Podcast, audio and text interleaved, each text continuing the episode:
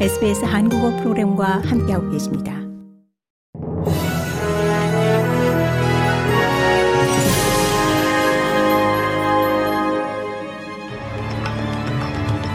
(2024년 2월 9일) 금요일 오후에 SBS 한국어 간추린 주요 뉴스입니다.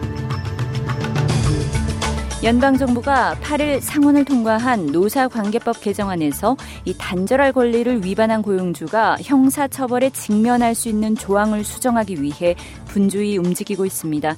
단절할 권리를 위반할 경우 고용주는 벌금형이나 최대 12개월의 징역형을 받을 수 있어 이 비즈니스 단체들의 우려와 반발이 거셉니다. 앤소니 알바니지 연방 총리는 오늘 오전 해당 조항을 수정할 것이라고 확인했습니다.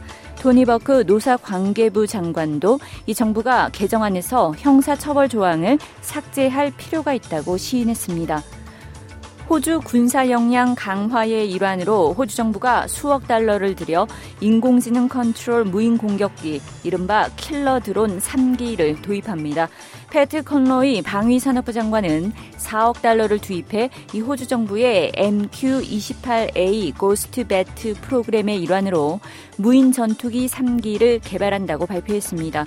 고스트 배트 킬러 드론은 유인팀과 공동작전을 펼칠 수 있는 역량을 갖춘 것으로 알려졌습니다. 미사일 장착이 가능한 킬러 드론이 이 무인 전투기의 역할을 수행할 것으로 기대되며 일부 전문가들은 호주군이 더 위험한 임무를 수행할 수 있게 될 것이라고 기대하고 있습니다. 미셸 블록 호주 중앙은행 총재가 고물가와 그로 인한 생활비 압박이 여전히 도전 과제로 남아 있다고 시인했습니다. 블록 중앙은행 총재는 의회 위원회에 출석해 기준금리 결정과 관련한 질문들에 답했습니다.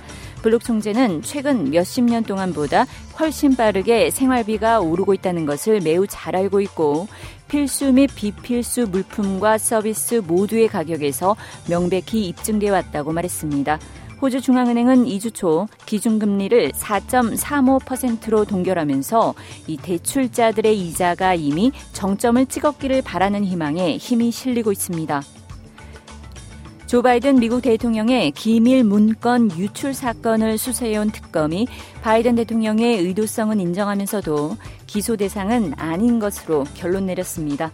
로버트 허 특검은 이 수사 종결 보고서에서 바이든 대통령이 민간인 시절 자의적으로 기밀 문서를 보관하고 공개한 것으로 조사됐다고 밝혔습니다.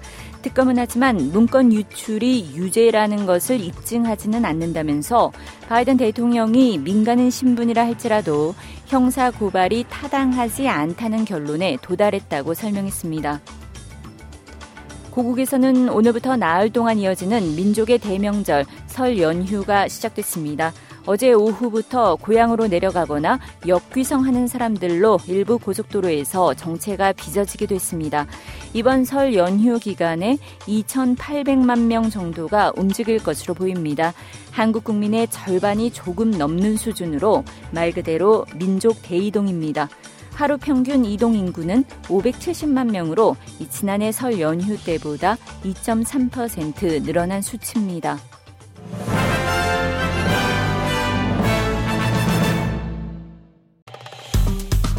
좋아요, 공유, 댓글, SBS 한국어 프로그램의 페이스북을 팔로우해 주세요.